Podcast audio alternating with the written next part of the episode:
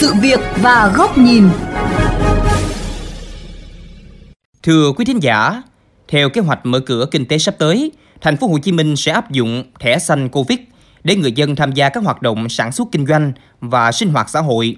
Tuy nhiên đến nay, công tác triển khai vẫn còn nhiều bất cập, gây bức xúc cho người dân, thậm chí có khả năng sẽ phát sinh tiêu cực nếu công tác quản lý lỏng lẻo. Đây sẽ là nội dung được đề cập trong chương trình Sự việc và góc nhìn hôm nay. Xin mời quý vị cùng theo dõi. Thưa quý thính giả, theo đề xuất của Sở Y tế thành phố Hồ Chí Minh, thẻ xanh, thẻ vàng COVID được cấp từ dữ liệu điện tử. Người được cấp thẻ thể hiện đã tiêm vaccine COVID-19 hoặc đã khỏi bệnh COVID-19, hoàn thành thời gian cách ly trong vòng 18 ngày tính từ ngày khỏi bệnh. Tính đến hiện nay, thành phố Hồ Chí Minh đã bao phủ vaccine mũi 1 cho hơn 90% người trên 18 tuổi và hơn 20% mũi 2. Tốc độ tiêm chủng nhanh, nhưng việc lưu, nhập dữ liệu lên hệ thống điện tử còn chậm. Đến nay, nhiều người đã tiêm đủ hai mũi vaccine COVID-19, nhưng trên ứng dụng sổ sức khỏe điện tử thông báo chưa tiêm vaccine hoặc mới tiêm mũi 1. Ngoài ra, nhiều người bị sai sót thông tin tiêm chủng đã phản hồi đến các đơn vị đầu mối, bệnh viện Trung tâm Kiểm soát bệnh tật thành phố Hồ Chí Minh và cổng tiêm chủng COVID-19 quốc gia theo hướng dẫn nhưng vẫn chưa được cập nhật, chỉnh sửa. Trên cái sổ sức khỏe điện tử của tôi á, mới chỉ cập nhật có một mũi vaccine. Thực tế thì tôi đã tiêm được hai mũi vaccine. Trên cái sổ sức khỏe điện tử thì nó vẫn chưa có ờ, chứng nhận đã tiêm hai mũi vaccine cho mình là do là bị sai cái thông tin cá nhân. Mình cũng đã phản hồi nhưng mà đến nay thì họ cũng chưa có cập nhật. Thừa nhận việc chậm trễ khi cập nhật, chỉnh sửa thông tin tiêm chủng COVID-19 cho người đã tiêm vaccine lên sổ sức khỏe điện tử trong thời gian qua tại thành phố Hồ Chí Minh.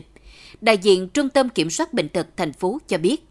Lý do có thể các đơn vị tiêm chủng gửi danh sách chậm. Sau khi tiếp nhận, trung tâm sẽ chuyển các thông tin cần chỉnh sửa đến đơn vị liên quan để cập nhật, sửa đổi cho người dân. Tuy nhiên hiện nay, điều khiến người dân thấy phiền toái nữa là hiện có quá nhiều app, cổng thông tin cập nhật về y tế, tiêm chủng, tình trạng sức khỏe.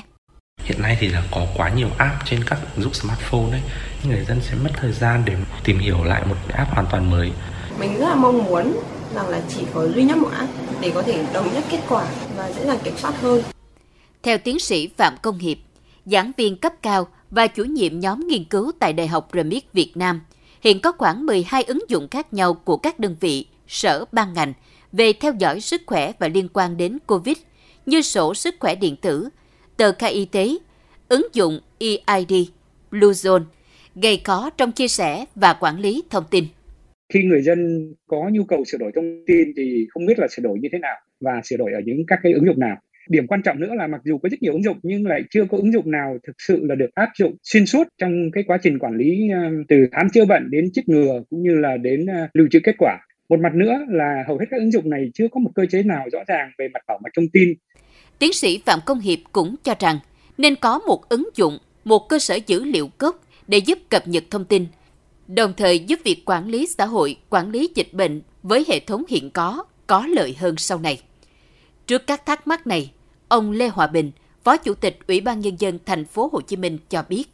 Thành phố cũng sẽ có những cái phần mềm để làm sao tích hợp những cái dữ liệu như vaccine, rồi xét nghiệm, cái việc di chuyển mình là đi đâu, mình làm cái việc gì, đủ điều kiện thì sẽ cái công chuyện ra đường của mình nó cũng sẽ được giải quyết. Nhưng tuy nhiên không phải là chỉ một mình vaccine là đã phòng chống dịch được do vậy cái thẻ xanh hay là thẻ vàng hay mà kèm vào 5K và xét nghiệm thì chúng ta mới đảm bảo cái điều kiện.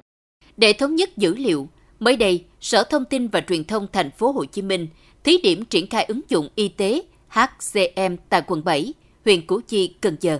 Theo đó, mỗi người dân được cấp một mã QR trên ứng dụng điện tử thông minh qua ứng dụng y tế HCM, bao gồm khai báo y tế, lịch sử tiêm vaccine COVID-19, kết quả xét nghiệm, thông tin theo dõi sức khỏe tại nhà dành cho F0. Trường hợp người dân không dùng điện thoại thông minh thì sẽ được cấp mã số qua tin nhắn điện thoại SMS hoặc được cơ quan nhà nước, đơn vị sử dụng lao động in mã QR ra thẻ. Tuy nhiên, với thực tế và lộ trình trước mắt, để mở rộng mô hình thẻ xanh COVID trong thời gian tới, thành phố Hồ Chí Minh cần đánh giá và sớm chứng chỉnh lại những bất cập nêu trên. Nếu không có những giải pháp kịp thời, việc cấp thẻ xanh có đạt hiệu quả như mong muốn, Thậm chí, trước nhu cầu bức thiết có khả năng phát sinh hiện tượng mua bán dữ liệu tiêm chủng hoặc kết quả xét nghiệm để có được thẻ xanh hợp lệ, đặc biệt với những nhóm người nguy cơ cao hoặc đối tượng F0, càng tiềm ẩn nguy cơ lây lan dịch bệnh nếu công tác kiểm soát, quản lý còn lỏng lẻo như hiện nay. Thưa quý vị, việc áp dụng thẻ xanh Covid không chỉ là hướng đi mô hình riêng cần thí điểm tại thành phố Hồ Chí Minh mà cả nước và đã được nhiều nước trên thế giới áp dụng. Trong bối cảnh dịch bệnh còn diễn biến phức tạp, để sống chung với dịch, làm gì để vận hành thẻ xanh Covid hiệu quả là nhân đề của bài bình luận do nhà báo Bùi Trọng Điển, Phó Giám đốc kênh VOV Giao thông thực hiện. Xin mời quý vị cùng theo dõi. Thưa quý vị và các bạn, Hiện nay tại thành phố Hồ Chí Minh, khi vaccine mũi 1 đã hầu như bao phủ toàn bộ người từ 18 tuổi trở lên thì nhu cầu, yêu cầu về cởi bỏ phong tỏa, giãn cách trên diện rộng đang đặt ra rất bức thiết để sớm khôi phục lại đời sống và sản xuất. Việc cấp thẻ xanh COVID là một yêu cầu bắt buộc phải thực hiện trong cuộc sống bình thường mới hậu COVID, nhất là thành phố Hồ Chí Minh dự kiến sẽ mở cửa từng bước sau ngày 30 tháng 9 tới đây. Có thẻ xanh mới được đi lại, hoạt động, sinh hoạt và làm ăn, giúp cho nhà nước và cộng đồng quản lý, theo dõi, biết được ai là người đã tiêm vaccine mũi 1, mũi 2, ai là người có kháng thể đủ để bảo vệ mình khi bị dịch tấn công. Trong điều kiện các F0 vẫn thường xuyên xuất hiện trong cộng đồng, số ca trở nặng và tử vong vẫn còn cao như hiện nay, thẻ xanh COVID cũng sẽ giúp chúng ta nhận diện được từng cá nhân cụ thể để mỗi người có hành vi, hành động phù hợp, bảo đảm an toàn cho bản thân, gia đình và cộng đồng khi phải sống chung với dịch. Vấn đề còn lại là việc cấp thẻ xanh Covid hiện nay ở thành phố Hồ Chí Minh nói chung và nhiều địa phương khác nói riêng còn lúng túng bị động. Tình trạng người đã tiêm chủng đầy đủ nhưng vẫn chưa được cấp giấy chứng nhận hoặc là cập nhật trên hệ thống điện tử vẫn thường xuyên xảy ra. Số người F0 tự điều trị tại nhà, tự khỏi, không kịp khai báo với chính quyền cũng chưa có bất kỳ tờ giấy lận lưng. Người dân càng lo lắng và bấn loạn hơn khi phải kê khai sức khỏe điện tử, khai báo y tế, lịch sử đi lại trên hàng chục app của bộ, ngành, địa phương đang tồn tại.